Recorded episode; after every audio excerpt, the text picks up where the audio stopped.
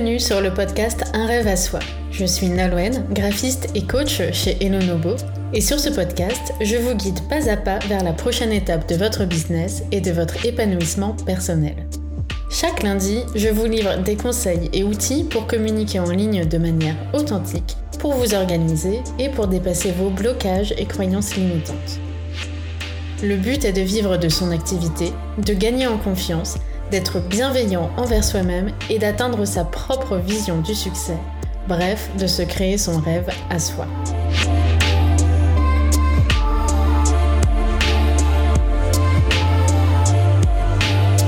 Est-ce que ça vous arrive de ne pas vous sentir légitime dans ce que vous faites?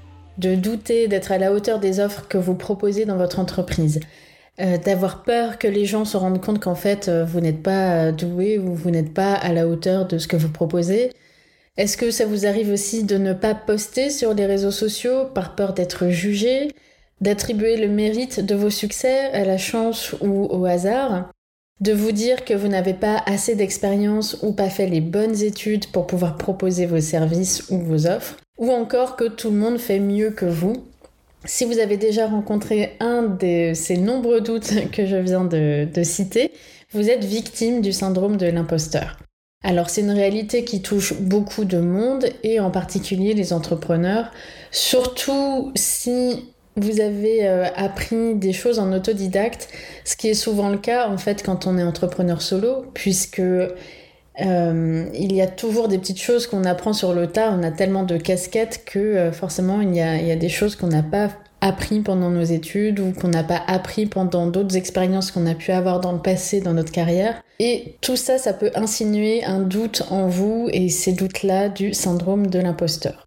Donc on va voir dans cet épisode comment reconnaître et gérer votre syndrome de l'imposteur en agissant sur vos pensées négatives dès qu'elles surgissent pour reprendre confiance en vous, en votre valeur et pouvoir ainsi continuer d'avancer sans que ces pensées vous bloquent et, vous paralysent. Le syndrome de l'imposteur, c'est un ensemble de croyances qu'on se raconte et qui nous font penser qu'on n'est pas à la bonne place, qu'on ne mérite pas le succès qu'on a, ou encore qui nous empêchent de passer à l'action car on pense qu'on n'est pas assez bien, pas assez qualifié, pas encore assez expérimenté ou calé sur un sujet pour se permettre d'en parler ou de proposer nos services. Si on a du succès, on le remet en cause, on se dit qu'il y a une erreur, que c'était un coup de chance ou qu'on ne le mérite pas, on s'imagine que les autres sont meilleurs que nous. On se dit je ne suis pas là de façon légitime, je suis là sur un malentendu. Les autres pensent que je suis quelqu'un que je ne suis pas, on croit que je suis mieux que ce que je suis vraiment. Et quelqu'un va finir par s'en rendre compte. On va découvrir que je ne suis pas à ma place, que je ne mérite pas d'être là, que je ne suis pas à la hauteur. Et à ce moment-là, je vais être montré du doigt, critiqué et rejeté. Donc ce sont des pensées qui amènent du doute, du stress, de la peur d'être rejeté et critiqué, et aussi de la culpabilité. Ce sont des pensées qui peuvent aussi nous empêcher d'avancer, soit parce qu'on pense qu'on n'a pas ce qu'il faut pour y arriver, soit parce qu'on se dit que quelqu'un d'autre le fait déjà et est bien meilleur que nous, donc ça ne sert à rien de se lancer. En particulier sur Instagram, on compare nos réalisations, nos accomplissements à ceux des autres et on se sent forcément moins bon ou alors on a moins de résultats que les autres. On voit qu'ils ont plus de succès que nous, ça nous mène au découragement et au sentiment de ne pas être à la hauteur. C'est un syndrome que j'ai moi-même beaucoup rencontré depuis que je me suis lancée comme graphiste, alors que je n'ai pas fait d'études dans ce domaine. Si vous ne le savez pas, j'ai fait des études d'architecture, donc il y a quand même pas mal de points communs, j'arrive à faire pas mal de passerelles entre les deux, mais malgré tout, j'ai toujours ce syndrome de l'imposteur et toujours aujourd'hui, alors que ça fait quand même pas mal d'années que je me suis reconvertie, à me dire que non, je suis pas vraiment graphiste puisque je n'ai pas fait d'études. Et une des pensées que j'ai pu avoir euh, est par exemple comment je peux me prétendre graphiste alors que je n'ai pas appris les théories euh, de mise en page ou les théories typographiques ou voilà. Je les ai appris en lisant, en, me formant moi-même, mais probablement pas autant que les étudiants en études de graphisme. Ou alors euh, j'ai aussi eu l'idée comment je peux oser me lancer alors que je vais être confrontée à des personnes qui ont fait 5 ans d'études sur le sujet. Donc forcément, on va jamais me choisir. Les clients, ils vont jamais venir vers moi parce que je serai pas à la hauteur. Et j'ai ces doutes aussi, surtout quand je rencontre d'autres graphistes. Parce que là, je pense que j'ai réussi à, dépasser ces doutes-là parce que je vois que j'ai des clients qui sont contents de ce que je leur fais. Mais par contre, j'ai toujours ce gros syndrome quand je rencontre d'autres graphistes. Et je me rappelle en particulier d'un afterwork que j'avais fait avec Bande à c'est un collectif nantais de freelance où il y a beaucoup de graphistes et je voulais juste me cacher en fait. et euh, Alix, qui est la fondatrice de Bande à et qui est graphiste aussi chez Studio Horty, elle a eu la gentillesse de me présenter euh, à, d'autres personnes qui étaient là ce soir-là en disant que euh, j'étais graphiste. Et voilà, même si elle va te dire qu'elle ne l'est pas vraiment parce qu'elle n'a pas fait d'études, elle est graphiste et elle fait des trucs très bien et nanana. Donc c'était très gentil de sa part parce qu'elle savait très bien que moi j'allais tout de suite me dévaloriser euh, en parlant à d'autres graphistes. Et c'était en 2019, je crois. Donc j'avais déjà le blog depuis un moment, j'avais déjà eu plein de clients, j'avais déjà aussi plein de graphistes qui m'écrivaient, euh, voilà, et qui, qui me montraient, enfin qui, qui trouvaient que moi j'avais, j'avais de la valeur, que mon travail avait de la valeur. Et pourtant, euh, voilà, dès que je suis confrontée à des graphistes, je, je m'effondre. enfin, s'effondrer, c'est un grand mot, mais je me sens toujours un peu illégitime en fait. Euh, donc voilà, je pense que ce sont des peurs qui sont inévitables, qui vont repointer le bout de leur nez euh, tout au long de votre vie, et il faut juste les accepter et puis apprendre à les gérer. Donc l'idée c'est d'accepter qu'elles existent et de réussir à se poser un instant pour souffler, pour reconnaître que ce sont des pensées toxiques et pas une réalité, et puis à prendre du recul pour les dépasser afin qu'elles ne nous freinent pas. Parce que quand on ressent tout ça, ça peut vraiment nous empêcher de passer à l'action. Euh, ça peut même nous faire nous auto-saboter, euh, nous faire avoir des, actions euh, qui, vont faire qu'on va stagner ou qu'on ne va pas avancer. Parce qu'on va vouloir se conformer à cette mauvaise image qu'on a de nous-mêmes. Donc il faut réussir à dépasser ces pensées négatives, à changer un peu notre perspective sur ces pensées pour pouvoir continuer d'avancer en confiance. Donc je vais vous donner quelques astuces pour cela dans la suite de l'épisode. Mon premier conseil pour dépasser votre syndrome de l'imposteur est d'arrêter d'attendre d'avoir atteint un certain objectif pour vous sentir confiant ou pour vous sentir légitime. Par exemple, vous vous dites peut-être, bon, quand j'aurai atteint 50 000 euros de chiffre d'affaires, là, je serai un vrai entrepreneur. Ou quand j'aurai 10 000 followers, là, je pourrai lancer mon service. Ou encore, quand je serai publié dans ce magazine de déco, je serai un vrai architecte d'intérieur. La vérité, c'est que même si ça arrive, même si vous atteignez ces, objectifs fictifs que, que je viens de citer, ça n'enlèvera pas votre syndrome de l'imposteur. Au contraire, ça pourrait même le renforcer parce que vous pourriez vous dire que c'était un coup de chance d'atteindre ces 50 000 euros de chiffre d'affaires euh, et que vous n'y arriverez pas à nouveau, ou que vos clients se sont trompés en vous embauchant et que c'est honteux d'avoir atteint ce chiffre d'affaires alors qu'en fait vous n'étiez pas légitime pour faire ce, travail, que vous n'êtes qu'un imposteur, etc., etc. Donc, même en atteignant ces objectifs, vous allez toujours trouver quelque chose à, en redire parce que vous vous sentirez toujours illégitime. En plus, quand vous aurez réussi à atteindre ce premier palier, vous en viserez un autre. Donc finalement, votre version du succès, ne sera plus 10 000 followers, mais 25 000. Le chiffre d'affaires qui vous semblera suffisant pour vous dire, ok, là, je suis vraiment un entrepreneur, ce sera plus 50 000 euros, ce sera 100 000 euros, etc. Donc, vous n'aurez même pas le temps d'apprécier vos progrès, ni même de vous rendre compte que vous avez atteint votre premier objectif, puisque en chemin, votre esprit sera déjà depuis un moment en train de viser plus haut. Et c'est pas une mauvaise chose de viser plus haut, pas du tout. Mais si vous attendez d'atteindre un objectif pour vous sentir légitime, en fait, vous risquez de ne jamais vous sentir légitime puisque cet objectif continuera toujours d'évoluer euh, constamment avec vous, en fait. Donc penser je serai ou je ferai ça quand telle chose arrivera, ça ne va pas vous faire avancer, car d'une part, ça risque de totalement bloquer vos actions, vous risquez de ne rien mettre en place parce que tant que vous n'y serez pas, vous ne vous sentez pas légitime, donc vous bloquez. Et puis d'autre part, même si vous arrivez à y aller quand même, vous continuerez de ressentir cet inconfort et ce manque de confiance, même en atteignant votre objectif. Donc, je vous conseille plutôt de travailler à la source et de gagner confiance en vous dès maintenant. On va reprendre les exemples. Quand j'aurai atteint 50 000 euros de chiffre d'affaires, je serai un vrai entrepreneur. À la place, dites-vous que si vous vendez un seul produit, une seule offre, même pour 5 euros, bref, dès que vous faites votre première vente, vous êtes déjà un entrepreneur. Même dès que vous ouvrez votre entreprise, j'ai envie de vous dire, vous êtes déjà un entrepreneur. L'autre exemple de pensée que, j'avais donné, c'était quand j'aurai 10 000 followers, là je pourrais lancer mon offre. Mais même avec 10 followers, vous pouvez déjà vendre votre offre, votre service et séduire l'une de ces personnes ou même plusieurs de ces 10 personnes. Il n'y a pas besoin d'avoir des milliers et des milliers de personnes qui vous connaissent pour déjà commencer à avoir des clients.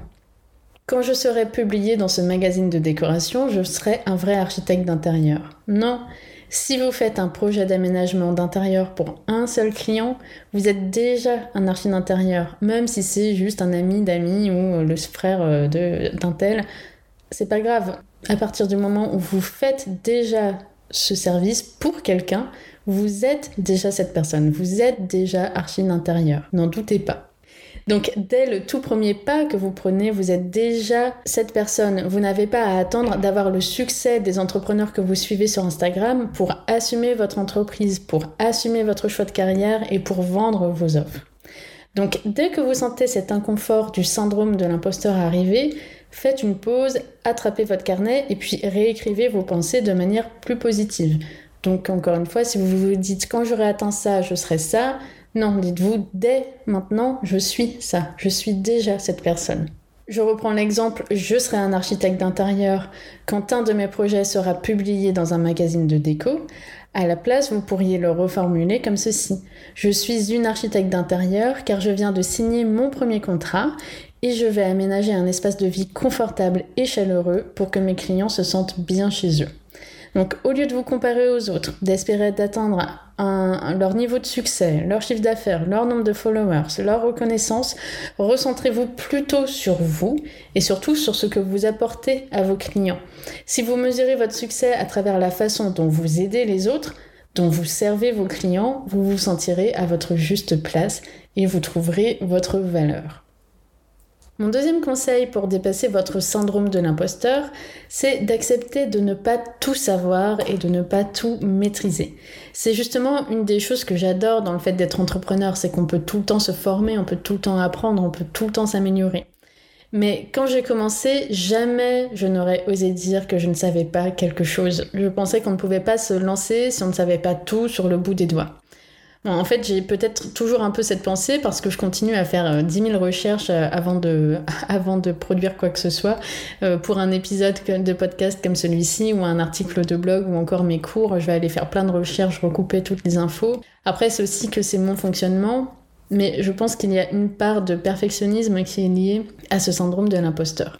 Mais bon, maintenant, je l'assume et je ne fais pas semblant de tout savoir. Euh, je sais où j'en suis et, tout ce qui me reste encore à apprendre, mais je sais aussi que là où j'en suis, j'ai déjà des choses à donner et, euh, et de la valeur, tout simplement. Donc, vous focalisez sûrement sur ce que vous ne connaissez pas sans même réaliser tout ce que vous savez déjà. Certaines choses vous viennent tellement naturellement ou vous les maîtrisez déjà tellement que vous pensez que tout le monde sait le faire aussi. Alors que non, et que ces connaissances ont de la valeur. Ce sont ces connaissances, ces expertises-là ou ce talent que vous avez que vos clients viennent chercher. Donc vous pouvez déjà apporter une aide énorme là où vous en êtes, même s'il vous reste des choses à apprendre. Et parfois, c'est même mieux de ne pas tout savoir sur un sujet. Quelqu'un qui débute sera peut-être plus à l'aise d'apprendre avec vous, qui est juste deux marches au-dessus de lui, deux marches plus avancées que sur le sujet, plutôt que d'écouter l'expert qui est déjà tout en haut de l'escalier. Pourquoi? Parce que l'expert tout en haut est tellement loin que ça peut être intimidant ou bien trop éloigné pour que ça puisse paraître même atteignable pour la personne qui débute. Et puis l'expert est aussi déjà tellement loin qu'il ne se rappelle plus forcément des préoccupations du débutant et qu'il est peut-être déjà trop éloigné pour bien le servir. Alors que vous, qui êtes juste un ou deux pas au-dessus de lui, son stade de débutant est encore frais pour vous. Donc vous pouvez guider ces personnes beaucoup plus facilement. Alors, je dis débutant, mais ça peut être aussi. Euh, cette personne peut être au milieu du chemin et vous, vous êtes juste deux crans au-dessus, mais vous vous rappelez comment vous étiez quand vous étiez encore dans les connaissances de cette personne-là. Et vous pouvez déjà l'aider. Euh, je vais prendre ici l'exemple de quelqu'un qui veut devenir vegan. Il fait des recherches et il tombe sur deux cours. L'un donné par une experte hyper connue qui donne des recettes qui sont succulentes mais qui sont composées de 20 ingrédients dont la moitié sont introuvables dans le supermarché du coin et puis qui demande de passer beaucoup de temps en cuisine. Et l'autre cours est donné par une personne qui vient d'entamer son parcours pour devenir végane il y a seulement quelques mois, donc elle ne maîtrise pas encore tout, mais elle a élaboré des recettes simples et puis un guide pas à pas pour se lancer en douceur. Lequel vous attire le plus en tant que débutant? Personnellement, je préfère commencer par celui de la personne moins expérimentée, mais qui est plus proche de mes propres préoccupations, où je sais que je vais trouver des choses simples, que ça va pas être beaucoup trop complexe pour moi, et donc euh, euh, que je vais me décourager. Par contre, l'autre personne plus experte, peut-être que ce sera la deuxième étape pour moi. Peut-être que quand j'aurai appris avec la première, j'irai plutôt voir l'experte pour encore m'améliorer et faire des recettes plus complexes. Mais pour l'instant, moi, je préfère euh, plutôt la personne qui est plus proche de moi. Donc vous voyez, la personne qui est moins experte. Pour rester euh, dans cet exemple culinaire, euh, quand j'achète un livre de cuisine, moi j'achète plutôt un livre avec des recettes qui sont simples et rapides parce que j'achète ces livres-là juste pour mon quotidien, pour me nourrir au quotidien et pas pour faire des plats exceptionnels. Donc je me tourne pas vers les livres de cuisine des grands chefs. Et pourtant, qui est le plus expert sur le papier C'est pas la mère de famille, c'est le chef 3 étoiles. L'auteur du livre, que moi je vais acheter, peut-être qu'elle ressent ce syndrome de l'imposteur quand elle voit les attelages des libraires et qu'elle voit son livre à côté de celui de Thierry Marx ou d'un autre restaurateur 3 étoiles. Peut-être qu'elle se dit mais qui je suis pour faire un livre de cuisine alors que je, je suis même pas restauratrice et qu'à côté il y a ce chef qui vend son livre aussi.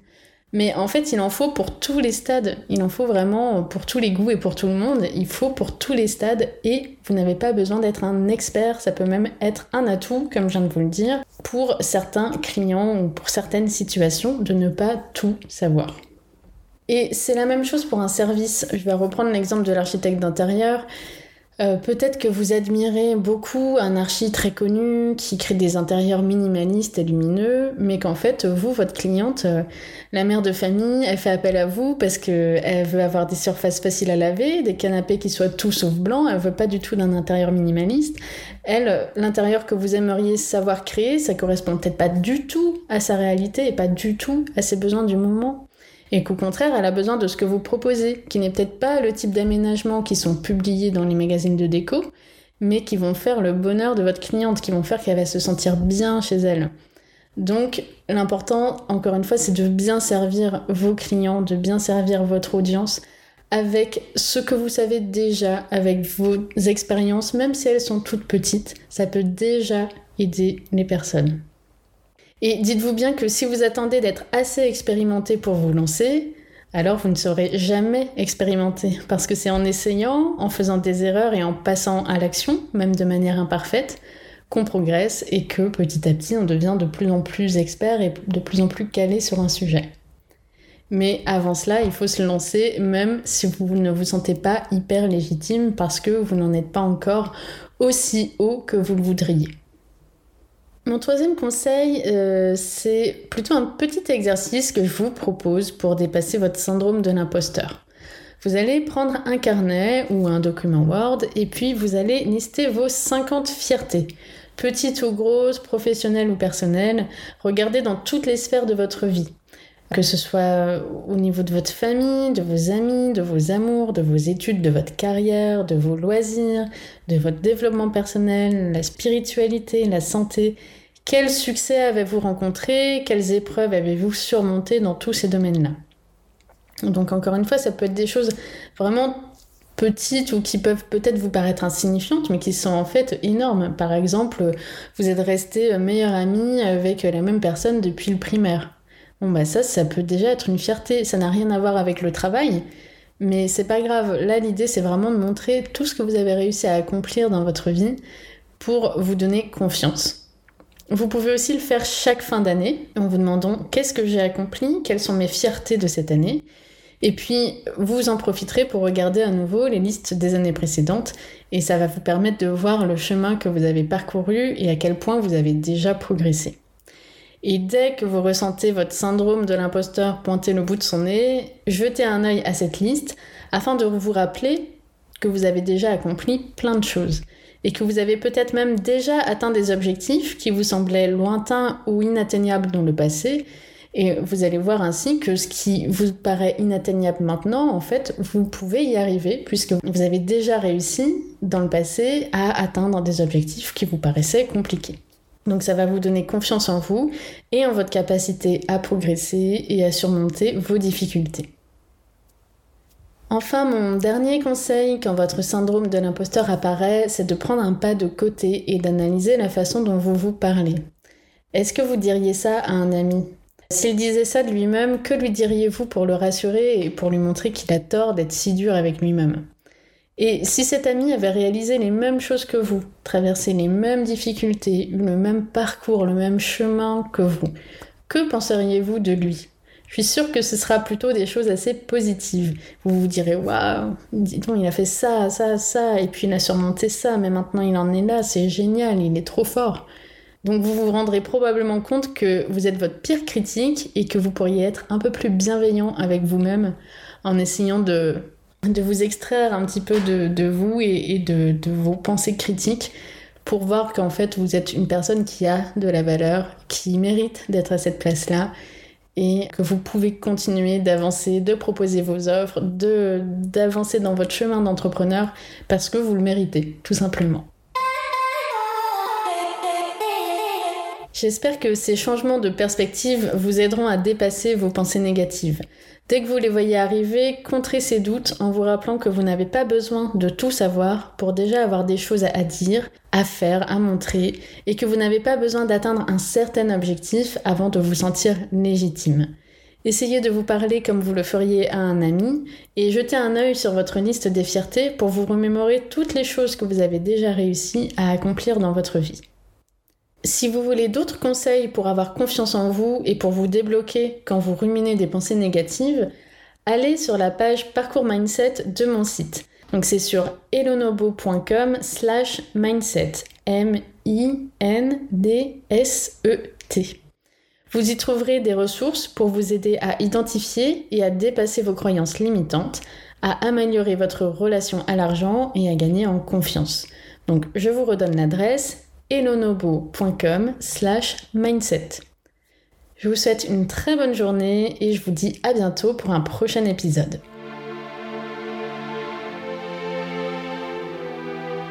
Merci d'avoir écouté cet épisode du podcast Un rêve à soi. Vous pouvez retrouver les notes de cet épisode ainsi que tous les épisodes précédents sur elonobo.com. Abonnez-vous pour ne manquer aucun épisode et n'hésitez pas à laisser un commentaire. Le meilleur soutien que vous pouvez apporter à ce podcast est de le noter 5 étoiles. Cela permettra à d'autres de le découvrir. Je vous retrouve dans le prochain épisode et d'ici là, je vous souhaite de passer une très bonne semaine.